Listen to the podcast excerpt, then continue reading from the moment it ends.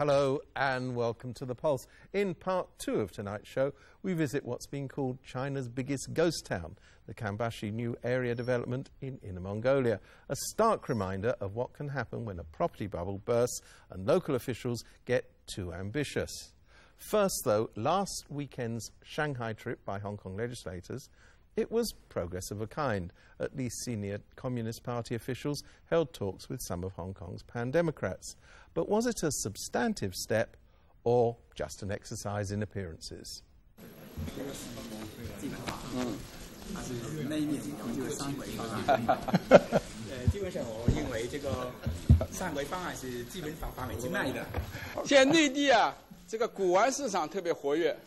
Uh, 这个古玩市场特别活跃，但是呢，现在由于这个市场比较发达以后呢，所以要请不少的专家来鉴定，有赝品，有真品，哎，所以呢，为了防止这个呢，所以我要给洪委员一份基本法的真品。It wasn't all reciprocal gift giving. The pan democratic legislators did manage to get a one hour closed door meeting with government officials after pro Beijing legislators had left. Although 14 had initially agreed to join the delegation, led by Legislative Council President Zhang Yuk at this stage only 10 were left. Leung Kwok-hung had decided not to enter Shanghai after officials threatened to confiscate materials about the June 4th crackdown he brought with him.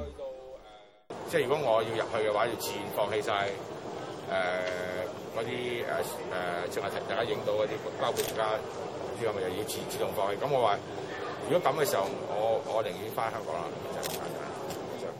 Leung returned to Hong Kong immediately. The Labour parties, Cyd Ho and Cheung Kwok-che, also returned to Hong Kong. The Civic Party's leader, Alan Leong, decided not to take the flight to Shanghai.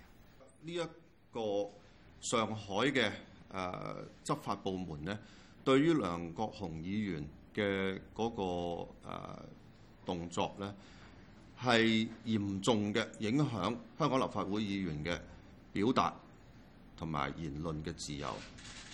咁我哋覺得即係如果誒、呃、今次真係嗰個誠意唔係太過足夠，咁會唔會另覓一個場合係比較好啲呢？Well, with us in the studio are the civic parties, Anna Leong and the Democratic Party's Sin Chung Kai. And Leon, can I come to you first? You were scheduled to go, you didn't go, but two of your colleagues from the Civic Party did go. This is a missed opportunity, is it not? Uh, well, it was certainly a pity that uh, I could not go. Uh, but I suppose this is not the last occasion that uh, talks could be held with uh, representatives of the Central People's Government. I'm sure if uh, in a future uh, instance when sufficient uh, genuineness in engagement is shown, uh, the Civic Party will have no difficulty in uh, participating. Well, let me come to you, Sin Chung because you, you were in fact in Shanghai. To what extent uh, were your expectations met or, or disappointed by having, you know, taken the trip? Well, I think there are some uh, some disappointment, but uh, well, uh, we, first uh, on the very first place, we do not have much expectation. We do have uh, ample opportunity to exchange our views. Both, you know, the central government and ourselves are pretty firm on our stand, but we do have a relatively calmful and peaceful exchange of views. for example, we actually argue on two things: the love Hong Kong, love country, and also the nominating process uh, which are the main this focus. Is, this is about a candidate has to love Hong Kong and yes. love the country. Yes. Yeah. In, in fact, we spend most of our time uh, debating on these two issues.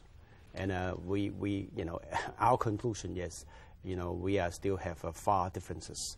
And uh, we need to, uh, we need to engage our, both ourselves and, and the central government to further talks so, so as to have consensus. But can, can, I put it to you that, that it seems to me that you could argue this was actually quite a victory for the mainland authorities, shown themselves amenable to discussions with the Democrats, took the initiative to, to, to hold the meetings, um, agreed to the private meeting with, with the pro Democrats.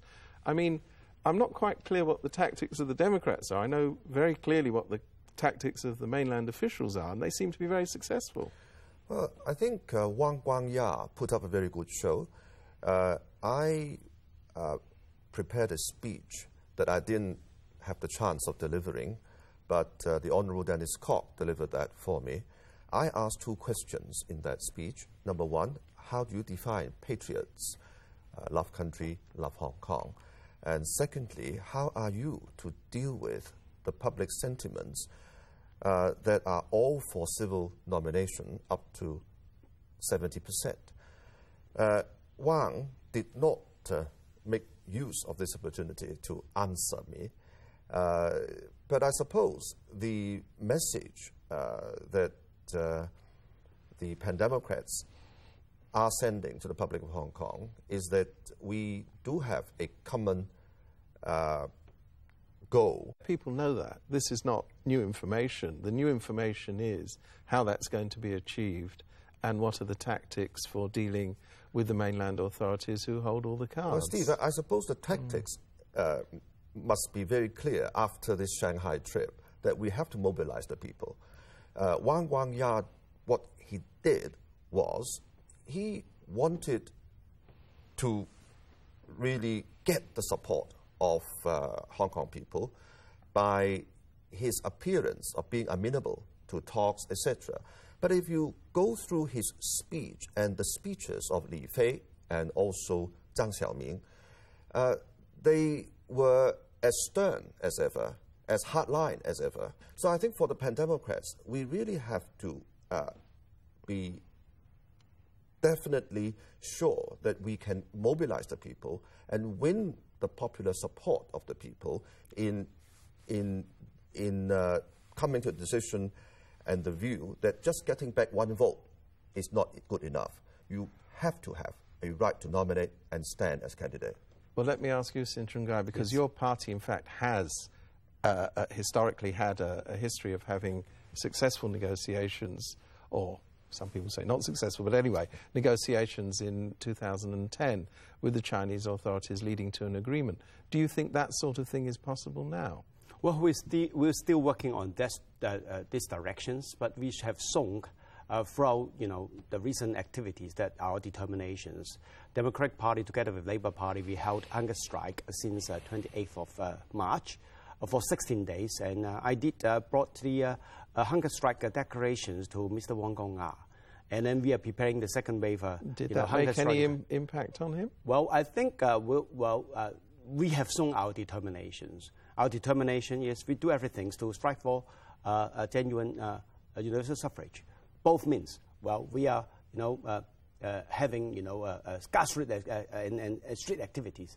On the other hand, we also work together to have, you know, talks and negotiations. But, but what sign do you have? What tangible sign do you have that any of this is putting any pressure on mainland authorities? Well, I believe, I think, you know, they will feel this through the direct contact. That's why we took that opportunity to go to Shanghai. And then uh, I think uh, uh, you know, with the uh, coming activities like, you know, uh, second wave of hunger strike, and also we have a, you know, civic referendum on 26 uh, on 22nd of June, uh, on which day, you know, uh, a different different package, a political package will be selected, will be voted by the civil, by the, the general public, so that you know among these packages, you know, one will come out as our choices to be to as a negotiating package. Let me put it this way from the behavior of Wang and the other two uh, representatives of the Central People's Government in Shanghai, at least we can tell that they are prepared to play the game of trying to get popular support for what they intend to do. Well, they could have behaved differently by simply forcing what they want on us. But now they are competing with us for popular support. So, to that extent, I think the pressure uh, that uh, the hunger strikers has brought to bear uh, is felt in the Central Government, government. Well, thank you both very much indeed, and we'll be back after the break.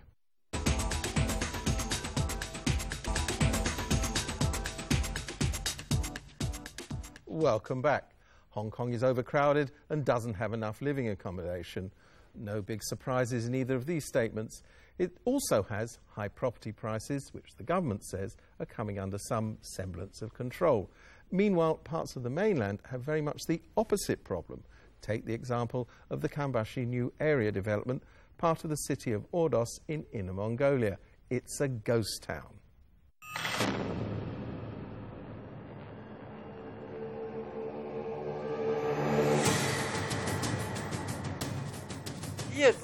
在花，到处是在花拔地而起的楼房，盖子越来越多。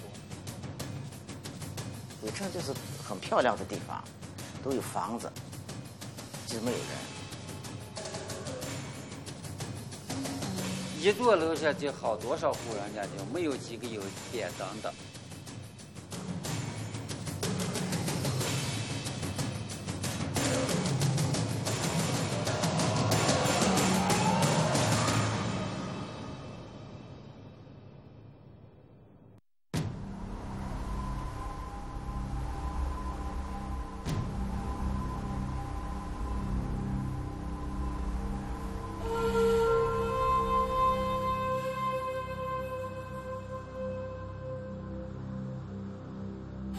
Ordos City, Inner Mongolia, home of the mausoleum of the great Mongolian warrior Genghis Khan.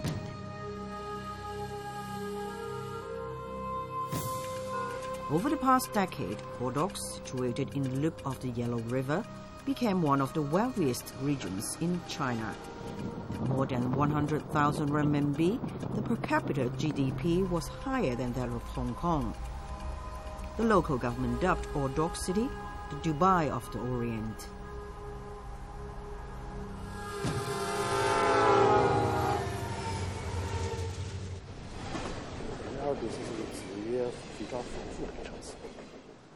Yangmen 土气啊，氧就是我们羊绒，煤啊就是我们的煤炭资源，气啊就是我们的天然气，呃，土呀就是我们的稀土。The Ordos region has the largest coal deposits in China, one sixth of the nation's total. It has about one third of the country's national natural gas. In one decade, its GDP skyrocketed 20 fold. Its ability to use its rich resources to gain a huge income seemed to support the central government's 2012 policy to develop middle class urban areas.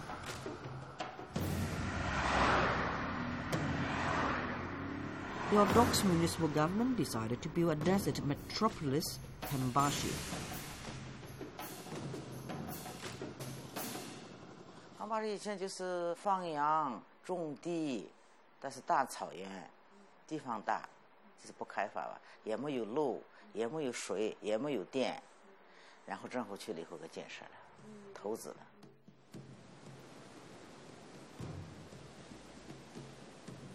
Starting in 2004, the local government spent 5 billion renminbi within just five years to build a massive real estate project. Immense landmarks and skyscrapers roll up in all directions in this desert town.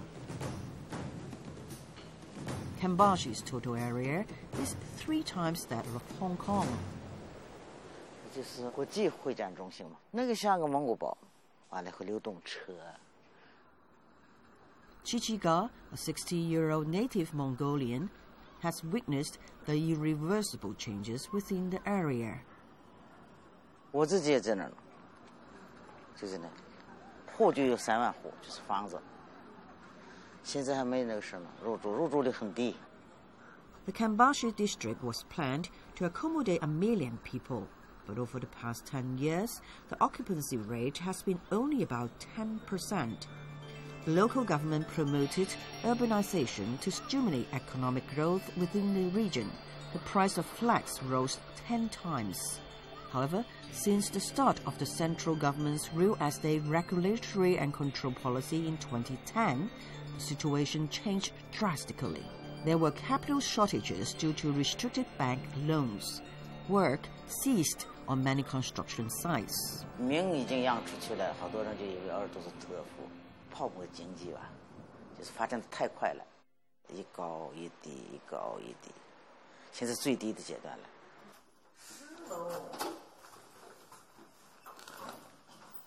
好，到了，那可快了。Chikaga is a retired civil servant. Four years ago, she bought a flat at a discounted price for her retirement. Even after depositing a 850,000 RMB first installment, she still hasn't been able to move in after four years. Ah,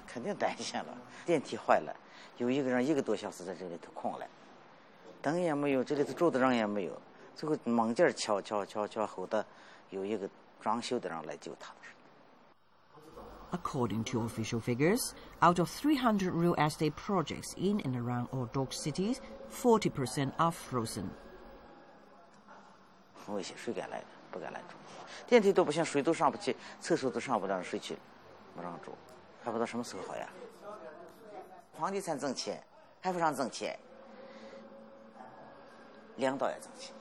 开发商买这个盖这个房子之后，肯定给你招标了吧？所以呢，最后我们就是受害者。鬼城了是让别的，这么让住就是鬼了吧？意思，这太多太多，不是说十来八套、几十套，这是几万套。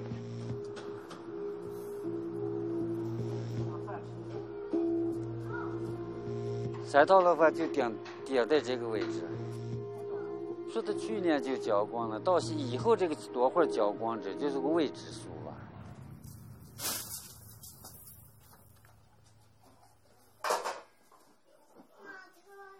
Liu Weibing is a farmer.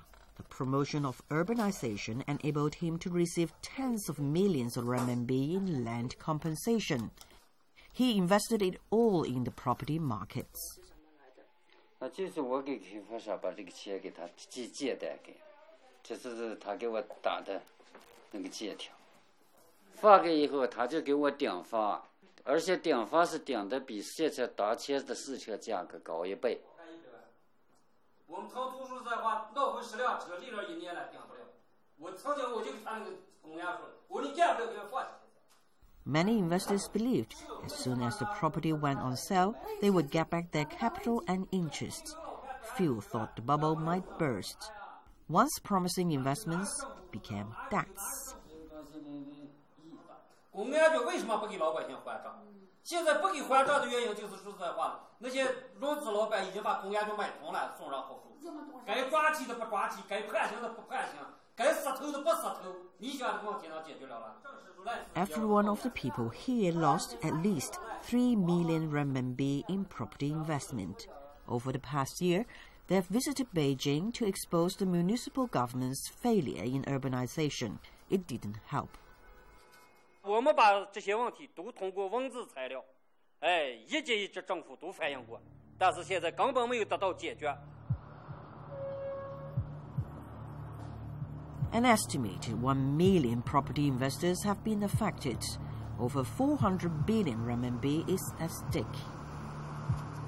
人人就是说把自己这个当中的钱全给给了这些房地产的老板，但是这些老板素质差。再加之政府的一些舆论导向，使他们今天犯下了滔天大罪。可以说拿了别人钱，现在一分钱也还不了。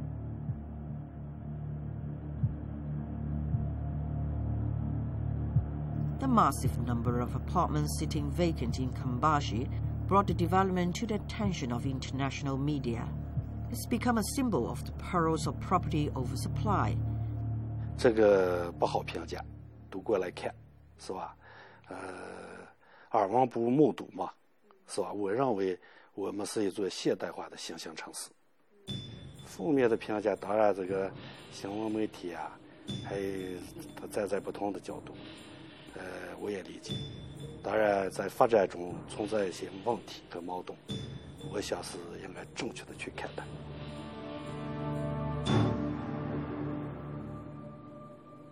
Similar ghost towns have sprung up in Hainan, Hubei, and Yunnan. One cause of the phenomenon is that the central authorities evaluate the regional officials' performance mainly on the economic growth of their cities rather than the people's livelihood. 不是依法治国，而是以领导的主观意志去搞这个电话。政府好多部门的领导也参与这个融资，哎，甚至公安局的有些领导说在现在这也搞过融，也搞过说在话放高利贷，他们就给了这些老板撑了腰，做了主，长了志气，所以说现在这些老板也就不好给这些融资户还钱。啥话顾政府，政府不管，政府这就是就继续当，谁能能等起吧？等着就等死的了。现在这个地方官商勾结，把老百姓的钱骗上来，现在政府不给老百姓补助。鄂尔多斯这个地方好有钱，再多就是领导腐败，影响大了，影响大人家不敢说呀。We'll see you at the same time next week. Have a good rest of the Easter weekend. Goodbye.